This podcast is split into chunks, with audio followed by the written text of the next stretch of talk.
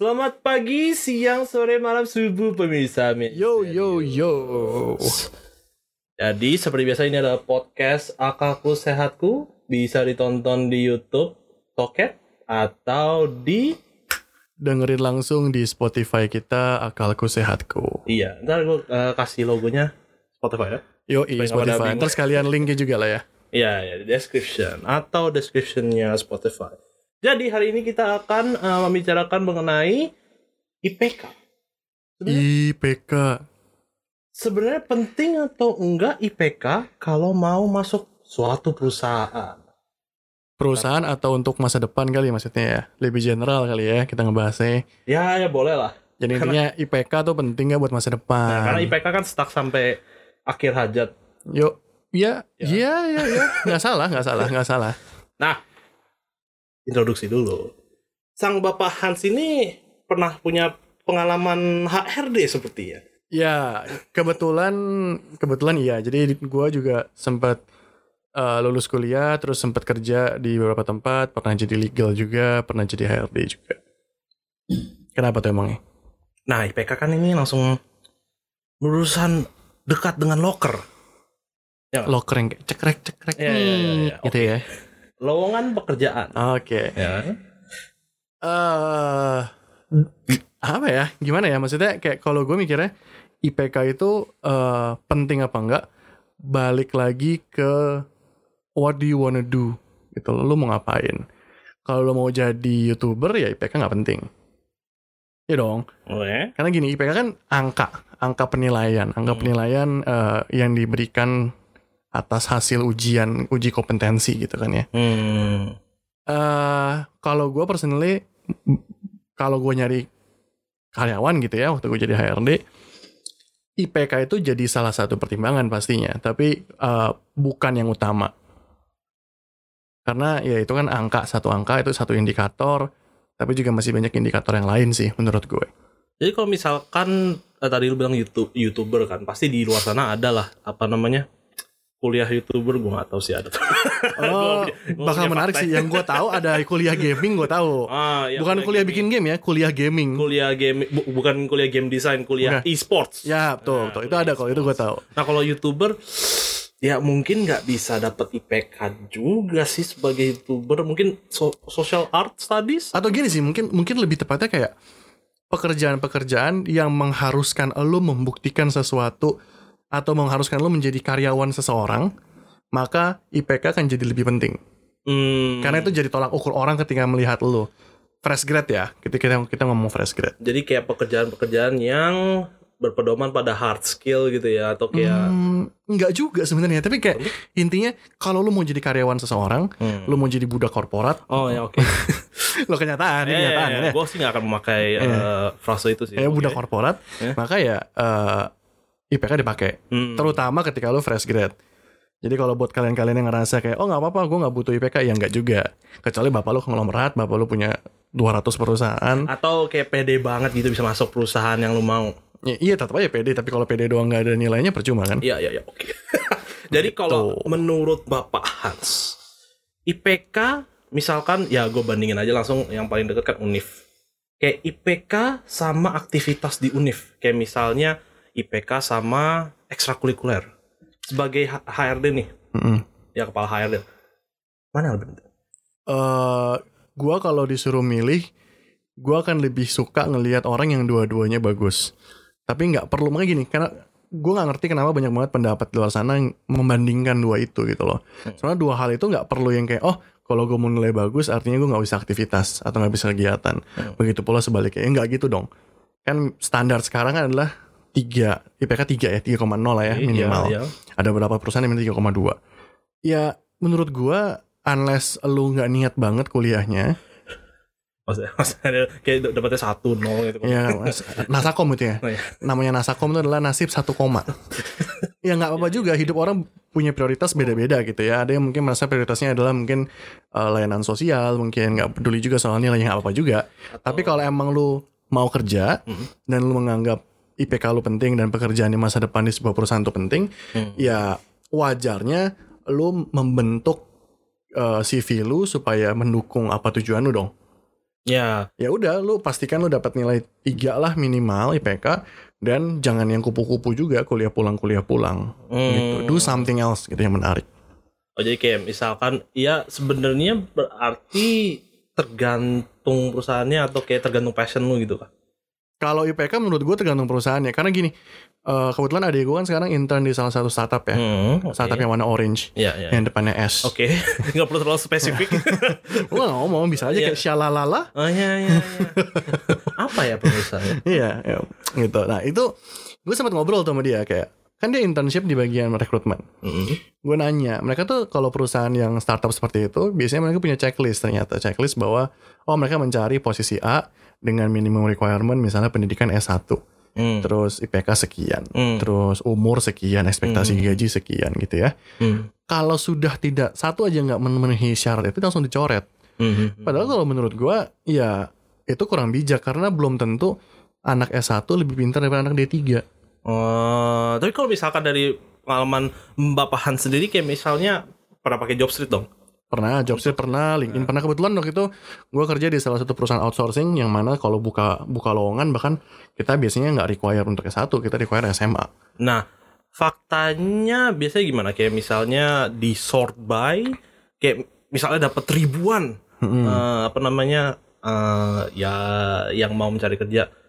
Yang dilihat duluan apa? IPK atau misalnya eh, kuliahnya dari mana? Habis itu eh, majornya apa? Oke, mungkin agak beda ya. Jadi gue punya dua pengalaman di HR. Yang satu adalah perusahaan uh, konvensional, yang IT gitu ya. Satu lagi adalah perusahaan outsourcing yang mana mencarinya adalah non security, SPG gitu-gitu. Kalau yang mencarinya level uh, SPG, security begitu, biasanya dulu policy gue adalah ya udah panggil aja semua Hmm. gitu. Karena menurut gue, gue tipe orang yang sangat eh apa ya chill kalau masalah dokumen. Gue nggak peduli PK lu berapa. Gue itu gue waktu gue jadi H of apa manajer HR. Hmm. Jadi gue panggil aja semua. Tapi gue akan sangat keras ketika interview.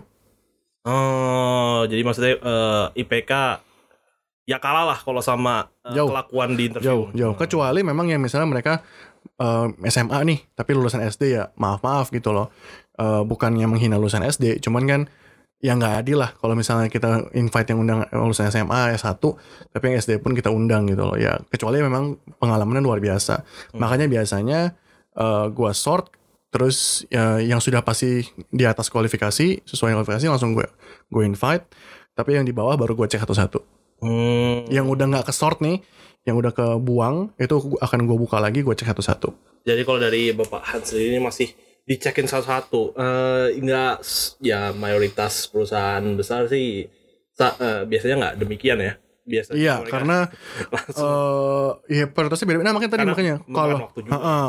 itu waktu gue di perusahaan outsourcing karena kita butuh Hmm. manpower kan beda lagi ceritanya ketika kita eh waktu gue di perusahaan IT Hmm, perusahaan IT. perusahaan IT. oke. IT perpajakan Ya, ya, itulah ya. ya. itulah Gua- pokoknya gua ya itulah ya Iya, pokoknya iya, iya. nah itu juga itu beda gue malah di situ gue nggak pakai job street sama sekali Hmm, nggak pakai gue pakai LinkedIn dan langsung kirim CV Kalau LinkedIn itu ya gue pernah nyoba sih, tapi kayak apakah sama? jauh lebih enak. Kenapa? Karena dari observasi gue nih jadi itu ya jadi review itu ya apa we- website aplikasi. Ya kan nyambung. Ini ke depannya. Ya ya ya. Ini buat buat kalian nih. IPK ya nanti masuk-masuk juga kan Iya. ke LinkedIn. Buat kalian nih yang maksudnya pengen tahu eh, dari pandangan gue LinkedIn itu lebih LinkedIn tuh lebih cocok kalau mau nyari eh, staff yang internal staff yang serius yang levelnya mungkin S1 ke atas. Apa? Pelamarnya pun lebih kelihatan di profilnya. Maksudnya kita lebih bisa menilai profilnya. Ah. Karena dari koneksinya, dari mungkin pendidikannya, organisasinya dan segala macam tuh secara profil dia jauh lebih gampang dinilai oleh rekrutmen. Hmm. Jadi ketika misalnya nih gue ngelihat summary yang lamar aja gitu ya, itu jauh lebih enak ngelihatnya. Langsung ada pendidikannya, langsung ada uh, briefnya seperti apa kayak gitu sih. Jadi Hmm. lebih lebih apa ya? Memudahkan lah. Hmm.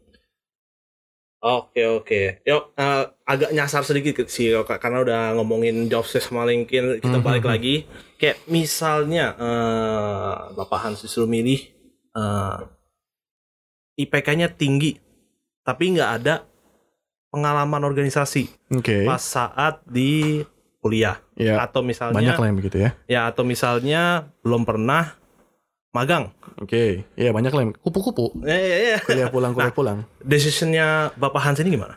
Tadi perbandingan adalah satu IPK Satu tinggi, misal, ya tapi eh, nggak ada yang lainnya lah pure IPK doang tinggi. IPK tinggi. Satunya lagi IPK-nya rendah banget.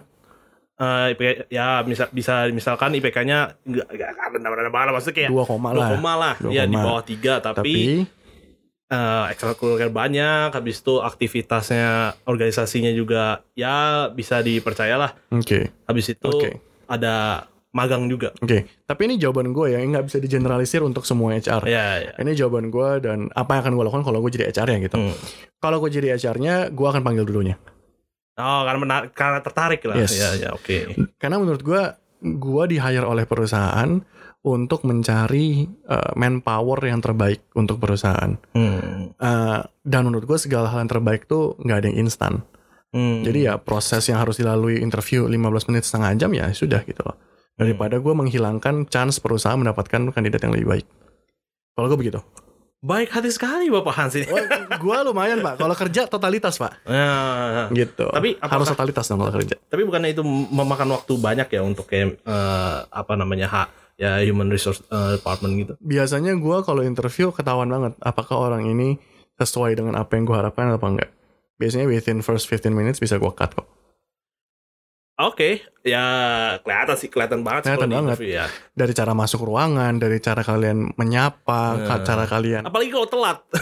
Wah, wah, nggak ada ampun sih kalau telat. Gue pernah sekali, ini cerita lucu. Oke. Gue pernah sekali ada satu pelamar Hmm. datang-datang lupa bawa CV, Bagus. lupa bawa CV dan kelengkapannya lah gitu kan. First impression baik. Ya kan? Oke, oke. Terus eh, oke lah nggak apa-apa itu masih kan udah ada juga di online, nggak apa-apa. Itu udah udah minus satu tapi ya. Oke. Terus gue nanya, Oh minus satu baru minus satu doang ya? iya minus satu, apa-apa. kan udah digital, menyelamatkan pohon kita. sekali. Ya sudah, terus gue nanya iseng ya, eh, kamu tahu nggak? Kamu melamar jadi apa di sini? Terus saya sebutin, iya jabatan ini, ini, ini, ini. Oke. Kamu tahu ini PT apa? Tahu pak, PT ini, ini. Bergerak di bidang apa kita? Nggak bisa jawab. Itu tiga menit pertama. Oh. Tiga menit pertama, IPK-nya bagus singkat gue. Gue gue nggak ingat persis sih, tapi singkat gue nggak nggak jelek amat lah. S1 tahu gue. Hmm. Ya, terus ya sudah. Tiga menit, maksimal lima menit gue suruh keluar. Karena gue udah ngasih lo kesempatan, Hmm. Karena banyak orang yang dokumen tuh nggak justify anything gitu loh. Ya kan? Banyak, maksudnya? iya maksudnya gini loh, lu dokumen shit can happen. Maksudnya Contoh. kayak kehujanan. Nggak, atau contoh kayak- misalnya gini lah, IPK lu jelek. Ya, cuman itu terjadi karena misalnya waktu lu kuliah, orang tua lu susah, Oh, lu harus sambil arah- kerja.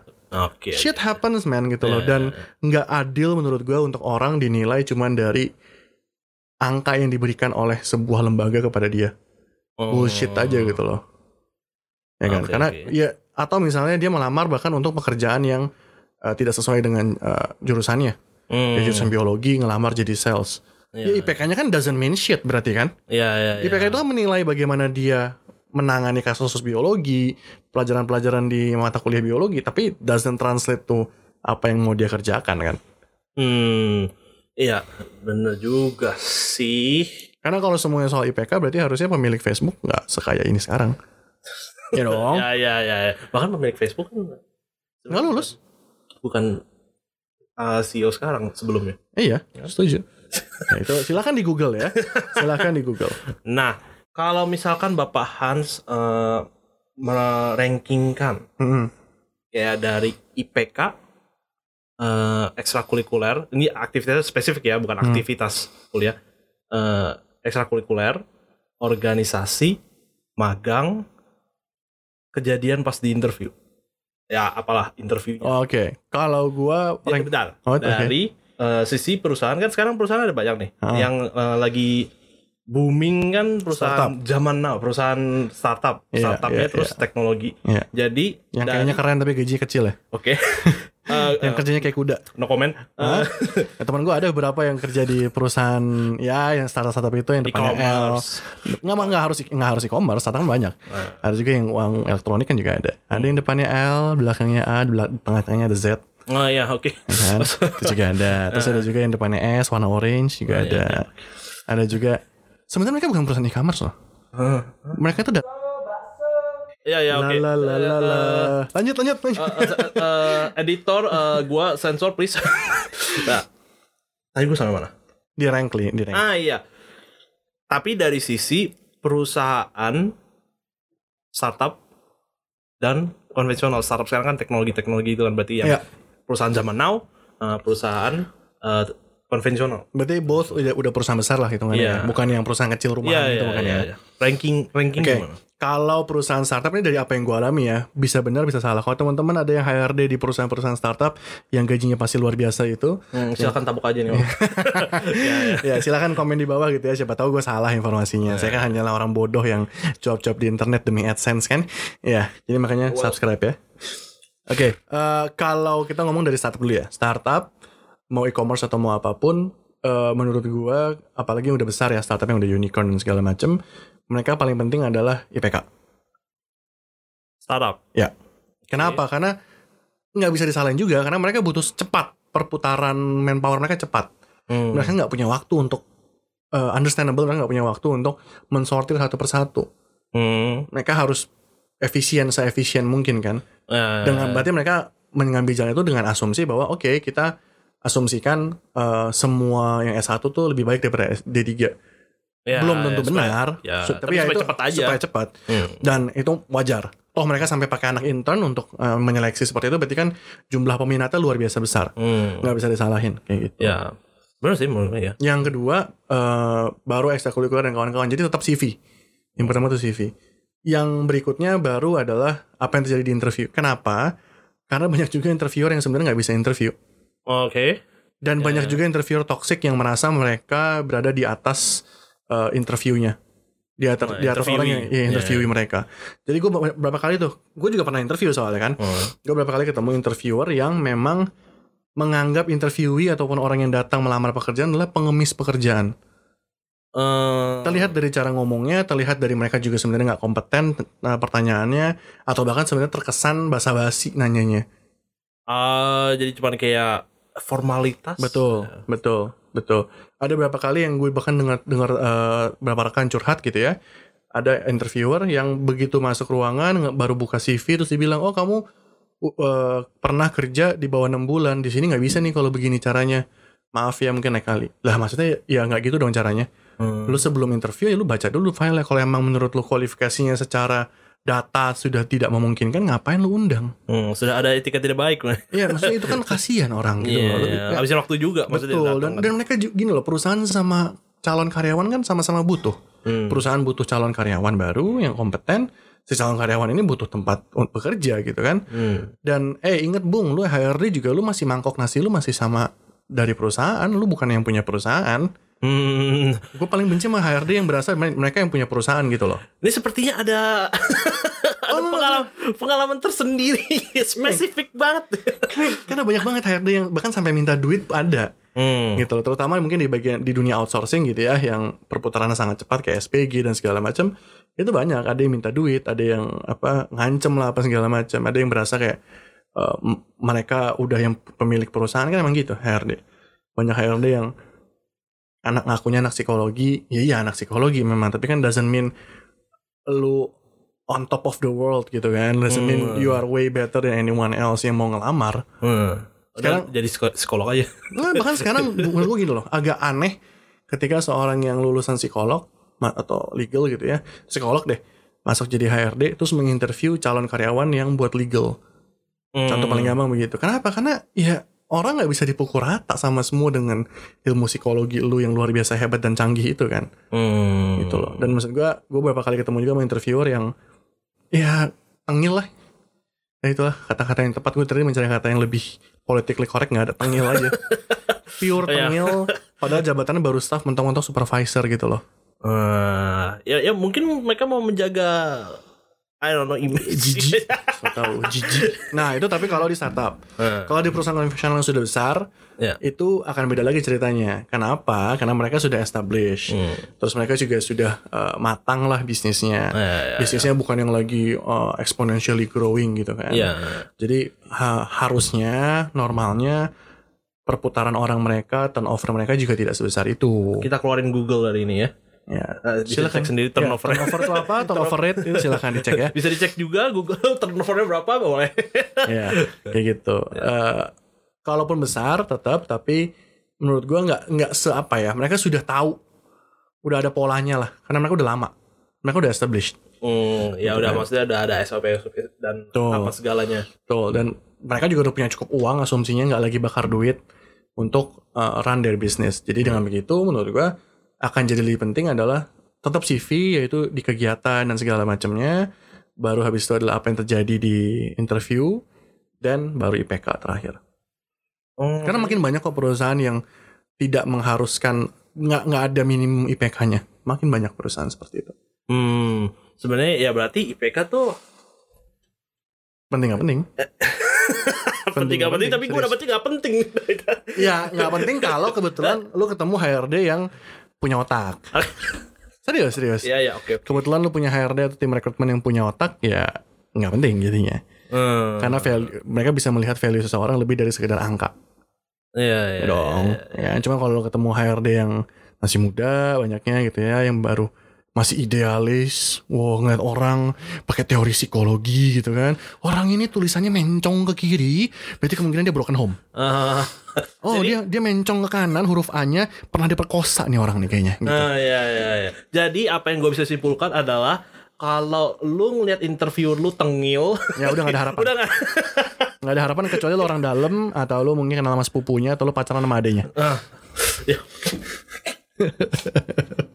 Jadi, eh, IPK tuh sebenarnya penting gak? Kadang kadang Tapi tapi nggak itu itu kenyataan bos. kenyataan sekarang gini Ya, loh. ya, ya. Karena HRD di perusahaan-perusahaan besar hold so much power untuk siapa yang bisa masuk. Susah untuk kontrolnya. Contoh, Ya, oke. kita nggak bisa mungkin pasti ada HRD HRD yang berwenang untuk first gate ya sebagai first gate untuk lanjutin ke user apa enggak. Ya, ya, gatekeeper lah. Ya gatekeeper pertama yang lebih prefer misalnya laki-laki daripada perempuan yang masuk. Hmm, iya, iya. Nggak, gimana cara ngontrolnya? Iya kan? Atau yang lebih apalagi ya mungkin ada yang rasis misalnya, lebih prefer suku tertentu daripada suku yang lain. Ini nggak nggak nggak bisa. Hmm. Atau misalnya dia tahu juga nih, oh eh, adik gua temennya mau masuk udah dititipin misalnya, misalnya, ya kan? Iya dia nggak cuma accept itu orang, tapi dia accept orang-orang yang dia tahu nggak mungkin compete sama orang itu. Ah, oke. Iya kan? Iya, iya, iya. Makanya gue bilang kayak sebenarnya yang harus dipertanyakan tuh bukan apa yang dicari sama perusahaan. Ketika lu interview dan melamar pekerjaan tuh lu, lu lawan HRD sebenarnya.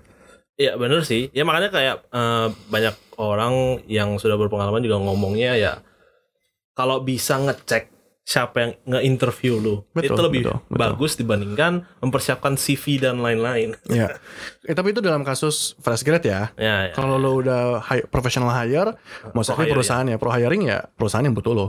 Ya, ya, ya, ya, ya. Gitu.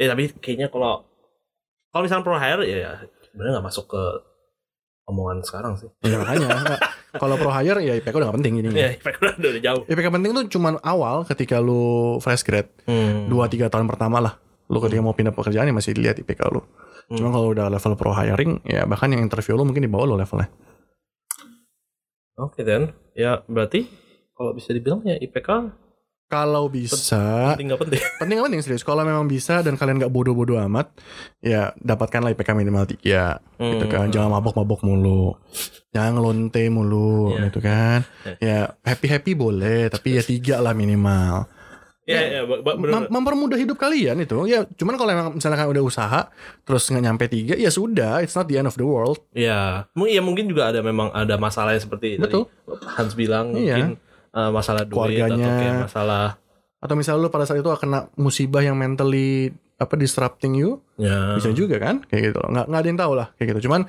kalau emang nggak bisa terus misalnya dapetnya terpaksa 2 koma gitu Hmm. atau amit satu koma ya sudah it's not the end of the world Hmm.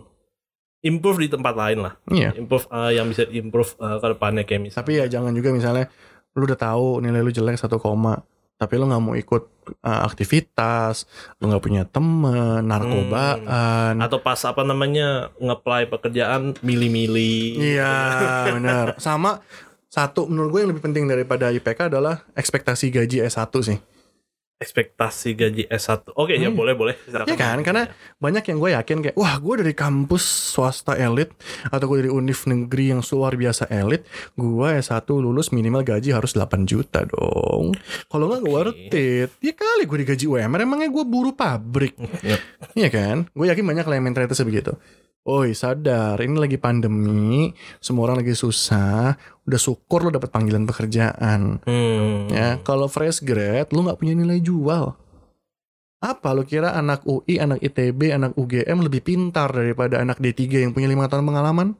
Ya, ya, ya. pengalaman ya Iya, experience is all sih. Ya, betul jadi gitu loh. Jadi kayak lu ketika kalau lu, lu pada masih S1 terus lu juga bukan yang IQ-nya 500, lu bukan S1 dari Harvard gitu ya. Ya udahlah, lu bersyukur aja lu udah dapat kerjaan. 4 juta setengah, 5 juta ambil lah. Toh itu lu lu belum nikah juga, lu belum ada tanggungan gitu kan. 5 juta itu lu udah lebih di atas UMR. Hmm. Anggap aja lu masih belajar tapi lu dibayar, udah belajar dibayar pula. Hmm. Apa ruginya? Gitu loh. Iya. Semakin gue mendengar lu, semakin gue menurunkan ranking IPK. Oh iya benar.